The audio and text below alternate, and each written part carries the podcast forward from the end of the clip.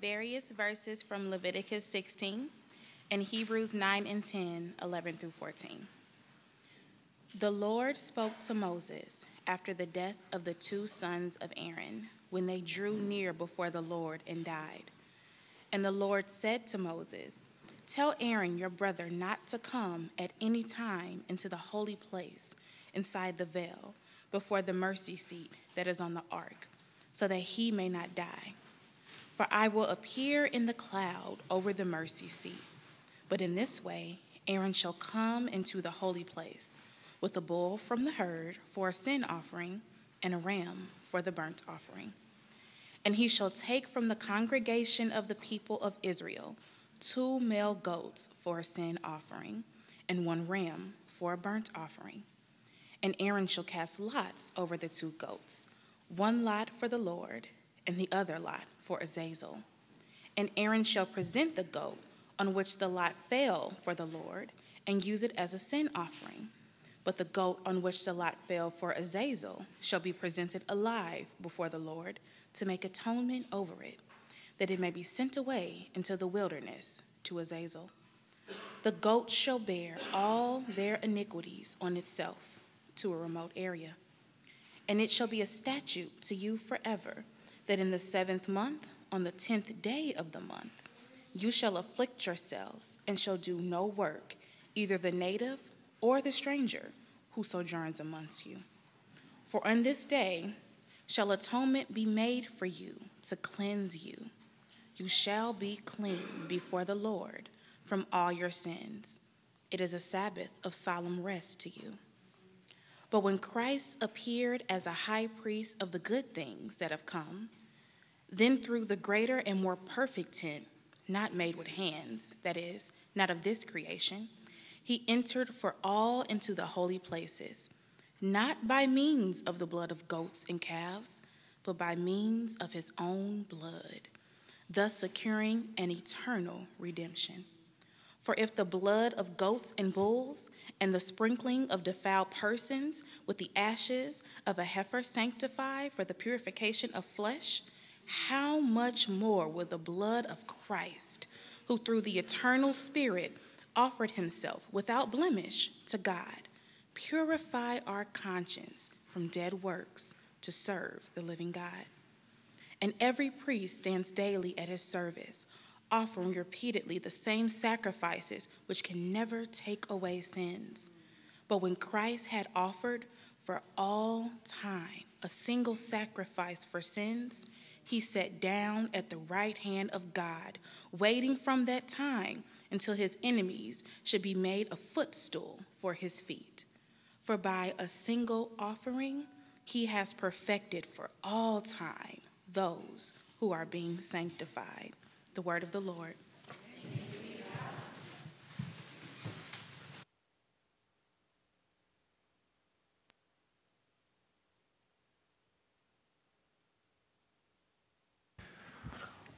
Well, we are working our way through uh, the book of Leviticus, and Leviticus is certainly one of the least read books in the Bible. And one of the big reasons for that is because it's full of all these rules and regulations that are not just weird, they're bloody. Leviticus is full of blood sacrifice.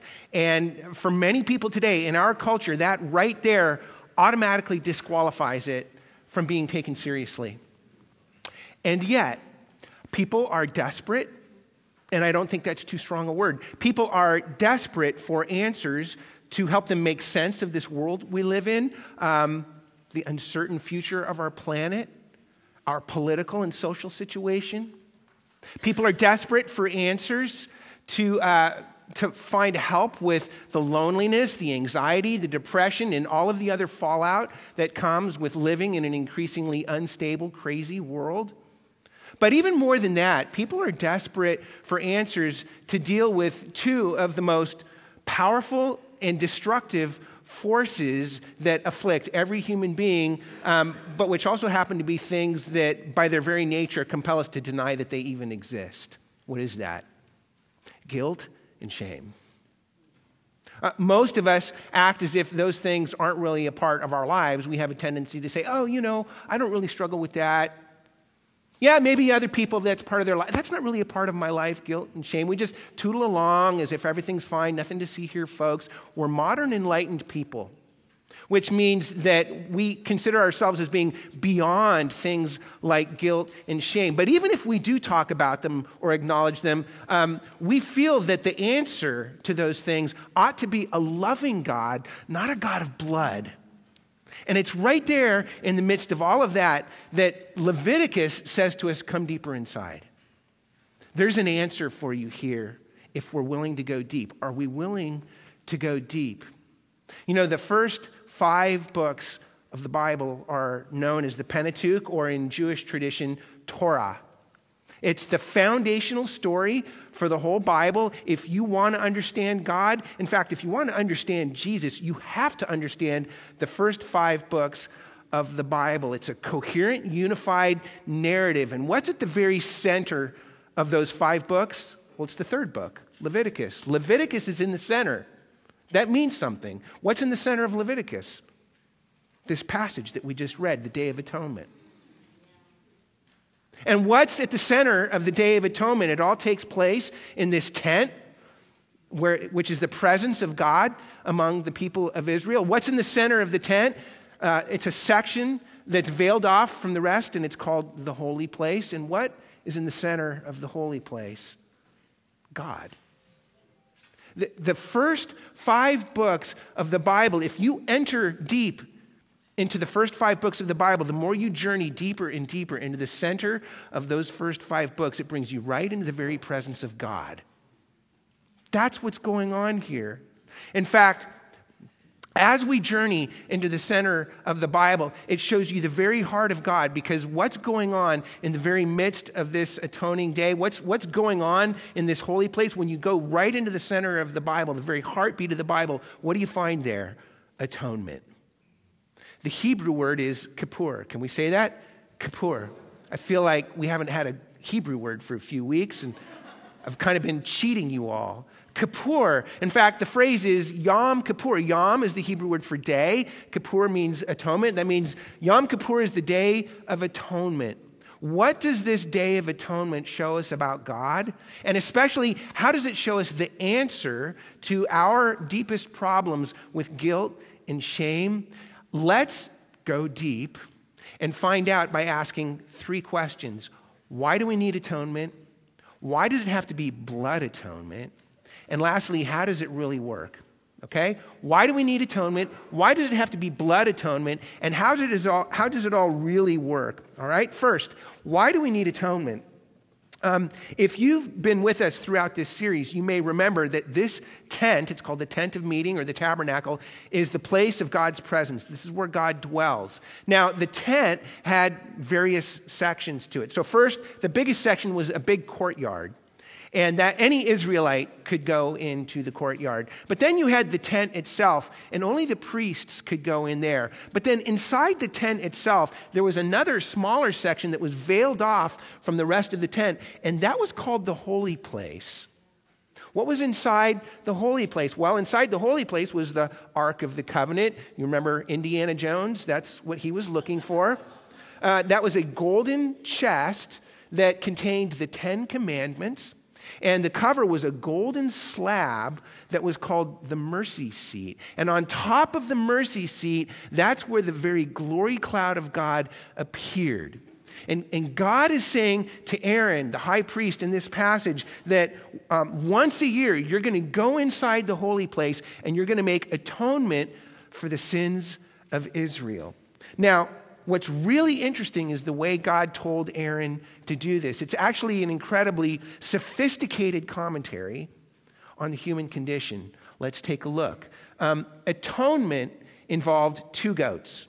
Okay? So if you look at verse 8, it says, Aaron shall cast lots over the two goats, one lot for the Lord, and the other lot for Azazel.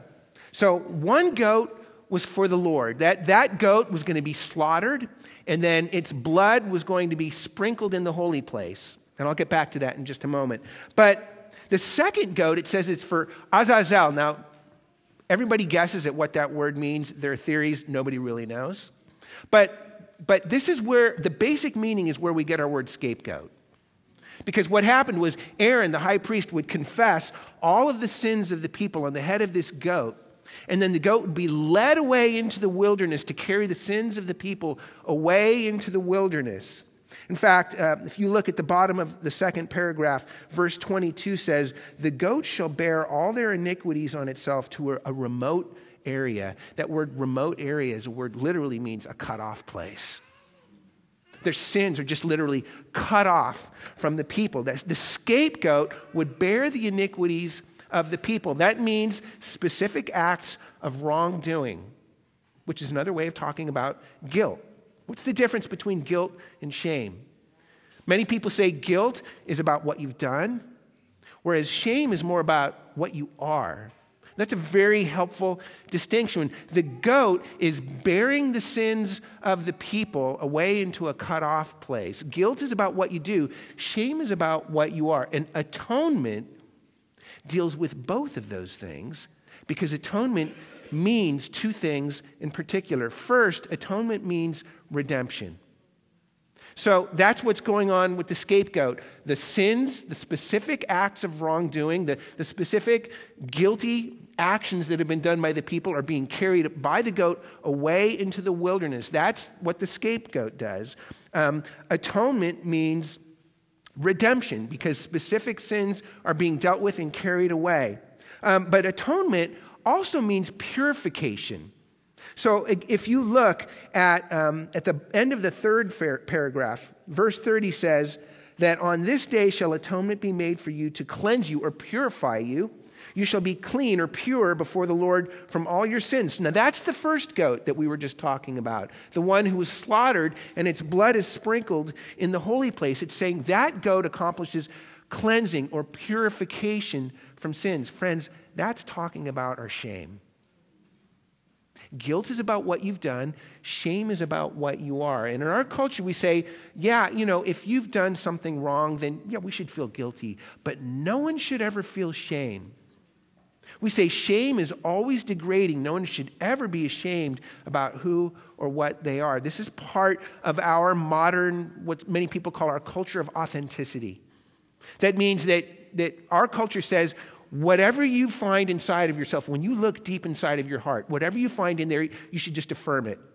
You should affirm everything you find inside of yourself because that's your authentic self. You should never feel ashamed about who or what you are. Um, now, on the one hand, that's actually a very helpful corrective for centuries of people feeling ashamed about things they never really should have felt ashamed about in the first place. But on the other hand, to simply say that we should just affirm everything that we find within ourselves is far too naive and superficial a view of the human condition.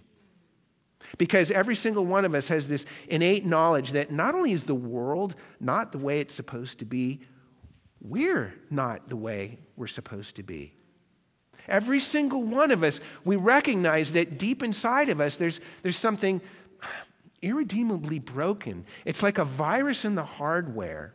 And, and to carry that metaphor just one step further, it affects every single app whenever you open the app. It's, it's like every single human being has this inherent um, inclination to things like selfishness, self centeredness, pride, cruelty, meanness, hatred, greed, um, envy, jealousy, uh, cruelty, brutality, even violence. So it's like, have you ever done something wrong? And then, I mean, just something really awful, and you wonder, why did I do that? Where did that come from?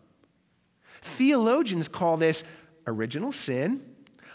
Modern secularism says that's ridiculous.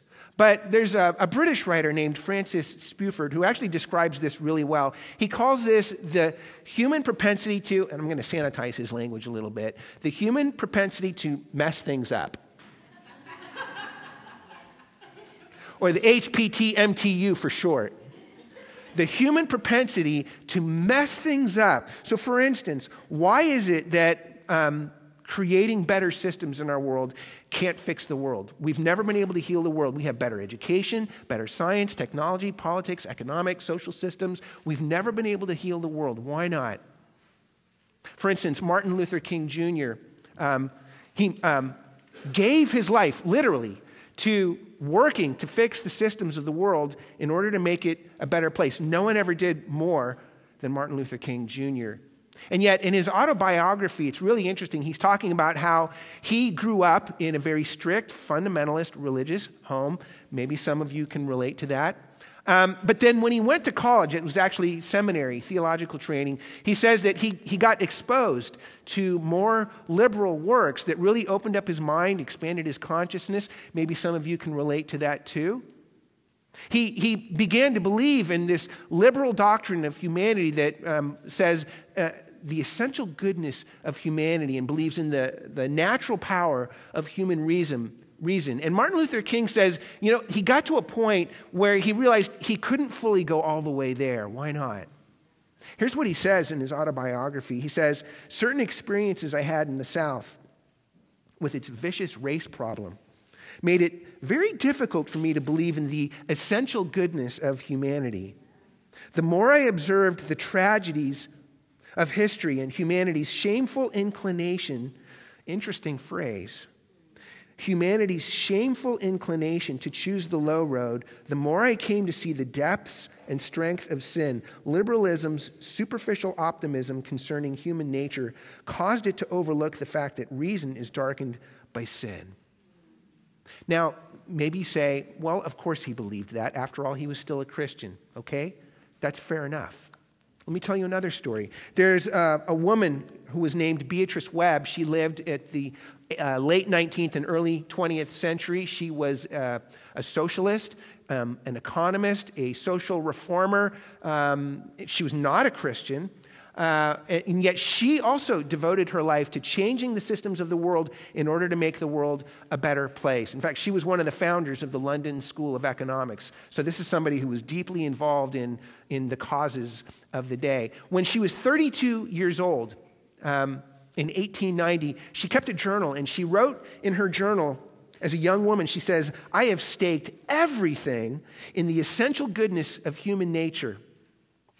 And then 35 years later, after a lifetime of work trying to make the world a better place, here's what she said. She wrote in her journal again, um, years later, she said, Now I realize how permanent are the evil impulses and instincts in us, and how little they seem to change, like greed for wealth and power, and how mere social machinery will never change that. We must ask better things from human nature, but will we get a response? No amount of science or knowledge has been of any avail, and unless we curb the bad impulse, how will we get better social institutions? Now, here's a woman, not a Christian, and what's she talking about? She, she calls it the evil impulse. Martin Luther King called it our shameful inclination, the HPTMTU. It's in every single one of us. Our shame and our guilt are real. We need an answer, something to deal with both our guilt and our shame. Atonement does both of those things. And that's why we need it. But that leads to our next point. We've just seen why we need atonement. But secondly, why blood atonement? In other words, many people frequently say, okay, fine, we're human beings, we sin, I get it, we need forgiveness. But why can't God just forgive? Especially, why the need for something or someone to die? Why this necessity of, of blood being shed in order to forgive for our sins? It's just so barbaric. That is a really important question, and it deserves a, a very good answer. Um, actually, this answer comes in two parts. And the first part is this evil cries out for justice. And I think we all know that instinctively. Whenever we see wrong, whenever we see evil in the world, we instinctively cry out for justice. Now, think about what happens when you experience something, some kind of wrongdoing that's ever happened to you. What do you cry out for? Blood. Is blood, blood is a very powerful symbol. When God tells Aaron, Don't come into my presence unless you bring blood, the blood of atonement, that's actually a very powerful symbol for something that every single one of us instinctively knows. We instinctively experience this. And in fact, our inclination to cry out for justice, when we see evil, we want, we need, we know that evil must be condemned. That instinct is so strong that, that any failure to condemn evil feels like an even greater injustice than the original evil in the first place, right? Any failure to condemn evil is the greatest injustice of all. So, for instance, um, many of you probably heard of Botham Jean. He was an unarmed African American man who was recently um, gunned down in his apartment by an off duty police officer, white police officer, who said that she thought that she was in her own apartment and that he was a burglar. And, uh, uh, you know, they originally charged her with manslaughter, but after several days of protest, that charge was um, changed to murder, of which she was actually convicted. Uh, many of you probably also know what happened right after that. At the sentencing of this uh, woman, uh, Botham's brother, Brandt Jean, publicly forgave the woman, he even gave her a hug. And then immediately the whole thing went viral. People sharing all over social media about the black man who forgave the white woman who murdered his brother. Now, at, at, a certain level, I feel it's even absurd for me to comment on this because as a white man, this isn't my story to tell. But as I've tried to listen to my own African American sisters and brothers, here's the problem the rush to celebrate forgiveness for many African Americans, that feels like a denial of justice. It feels like, like a, a, failure to cry out for justice because when white people just expect black people over and over and over again to forgive the, just, the injustices and the brutalities and the oppression of centuries, it feels like evil is just being swept under the rug. Because everything inside of us cries out. When we see evil in the world, it cries out for justice. In fact, don't listen to me about this. Listen to the words of Jemar Tisby. He's a, an African American author, uh, host of a wonderful podcast called The Witness. In fact, he's speaking at Wash U tomorrow evening. He wrote an article about this for the Washington Post, and he said this Of course, Jesus urges his followers to forgive.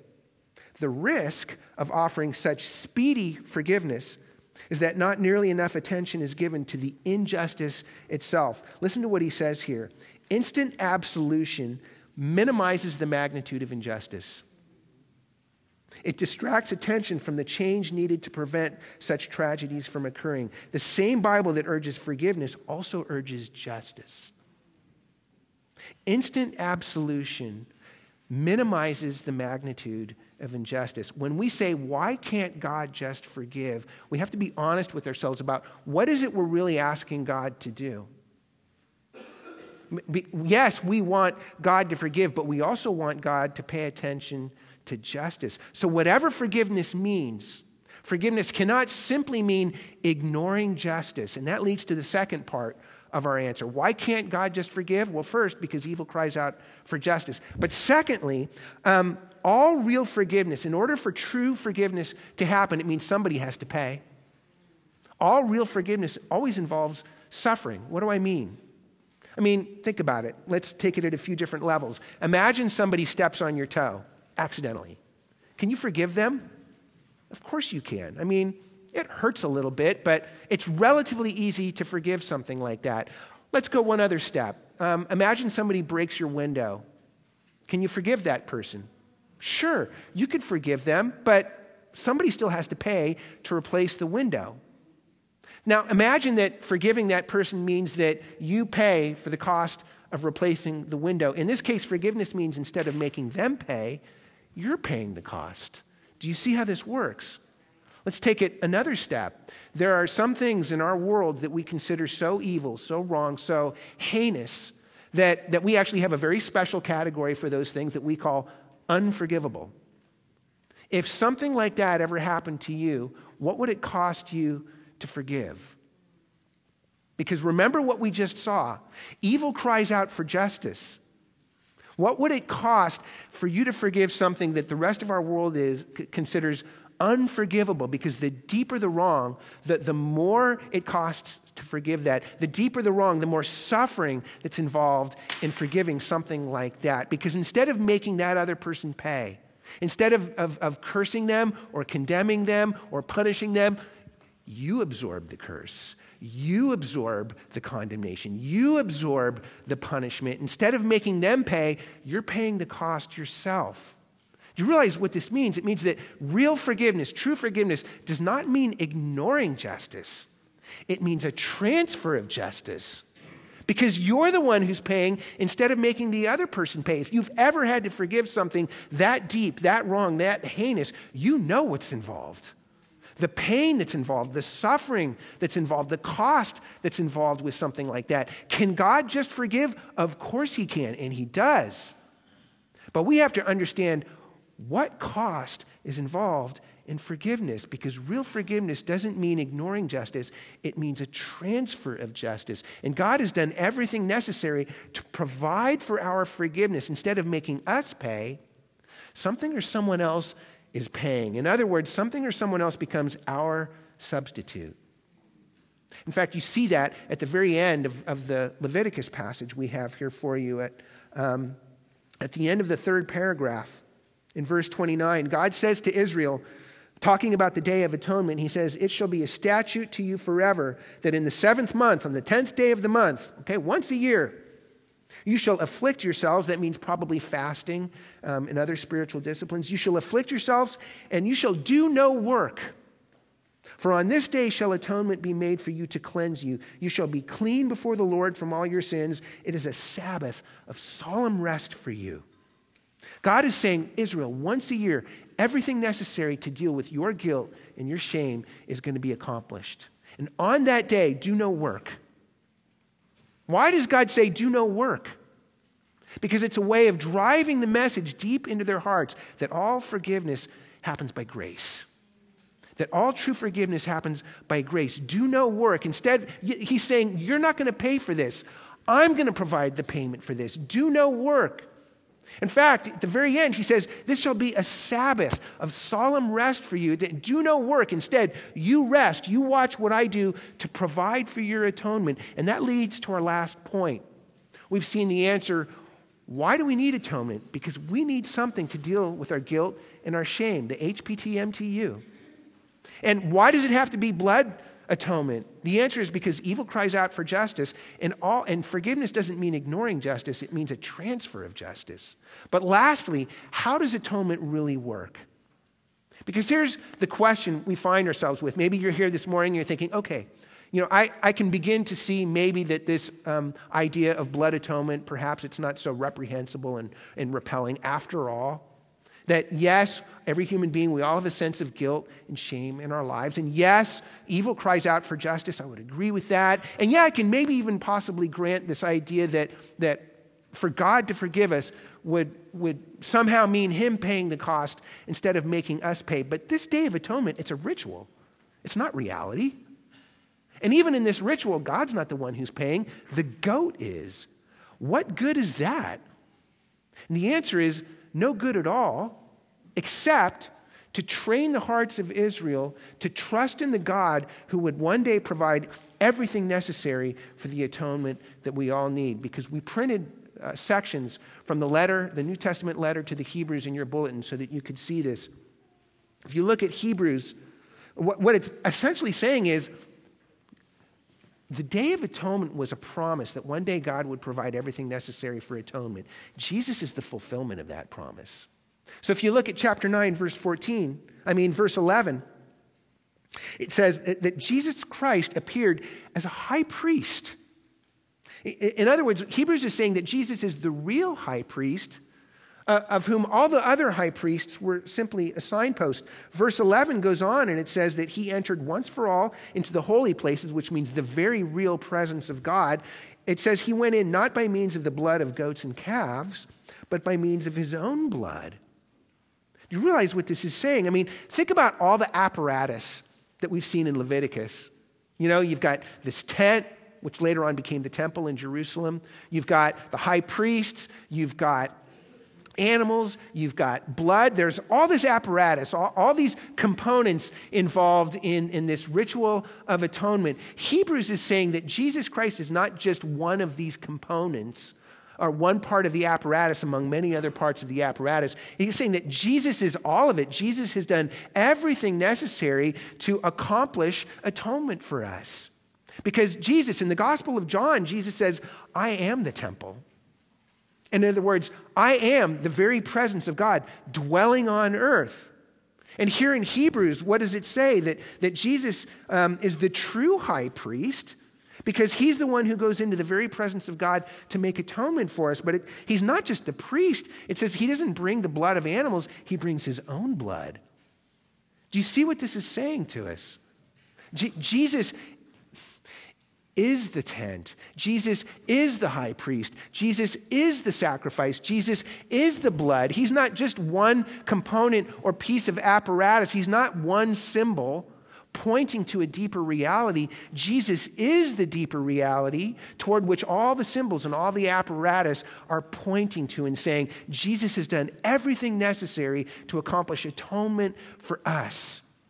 Because, friends, on the Day of Atonement, the priest, the high priest himself, he would go deep, deep into the presence of God. And part of the process was he would take a container and he would fill it with burning coals and incense. In essence, he would create this smoky fire that would prevent him from seeing the glory of God because if he did see it, it would kill him. In other words, the only way the priest could make atonement for the sins of the people was if he hid his face from God to get in there.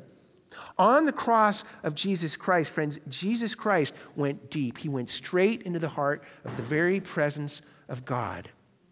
Jesus Christ faced all of the justice, all of the condemnation that you and I deserve.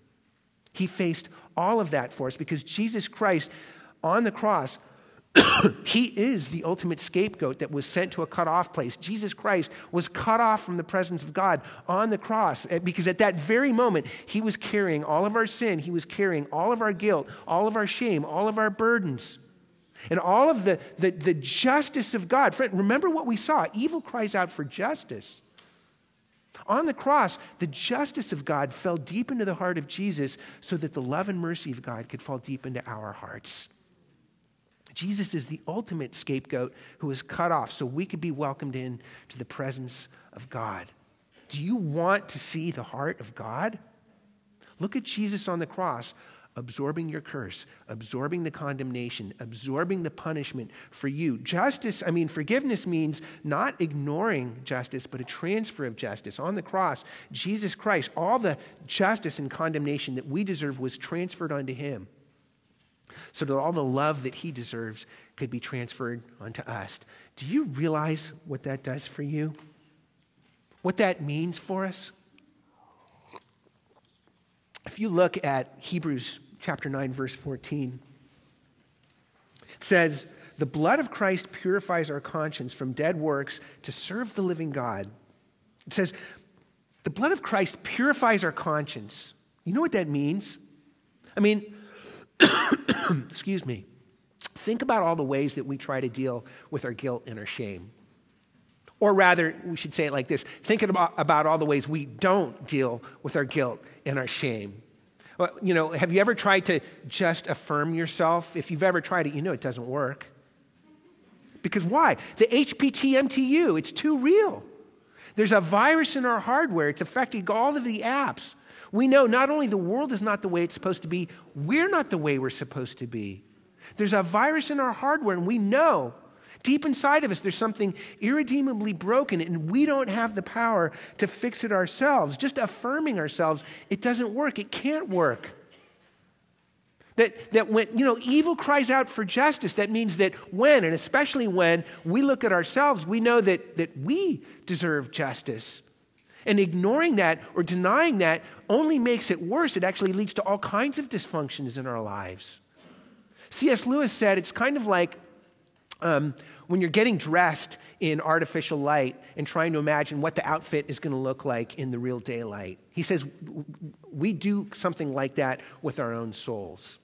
In other words, we look at our souls in artificial light. We, we say things to ourselves like, hey, you know, I'm a pretty good person. Of course, I'm not perfect, but I'm not as bad as some other people. I'm, I'm, a halfway decent person. He says that's like looking at our souls in artificial light. The whole time we have this deep instinctive knowledge that we suppress that if ever we were to come out into the real daylight of the presence of God, there's no way that we could survive the examination. In Jesus, you can and you will. Rest in that. In fact, unlike the Day of Atonement, Jesus Christ doesn't need to go back up on the cross year after year after year because the book of Hebrews tells us that when he finished his work, he sat down. That means the work is finished. There's nothing more that needs to be done. That's why God says to you and to me, the same as he said to the Israelites do no work. It's a rest for you, a solemn Sabbath rest for you. Do no work, because on the cross, Jesus cried out, It is finished. All of your guilt, it's finished. All of your shame, it's finished. All of your sins, it's finished. Do no work. Rest in what Jesus has worked for you. Do you want to go deep into the heart of God? Do you want to see the heart of God? Friends, you know, on the outside, yes, the blood may look repelling, but the deeper you go into the heart of God, the more you see the mercy and the love and the healing and the closure and the peace of God, the more you find rest. Do you want to find rest for your souls? Go deep into the life and the heart and the blood of Jesus. There's the rest you need. Do no work. Instead, find rest in the blood of Christ. Let's pray.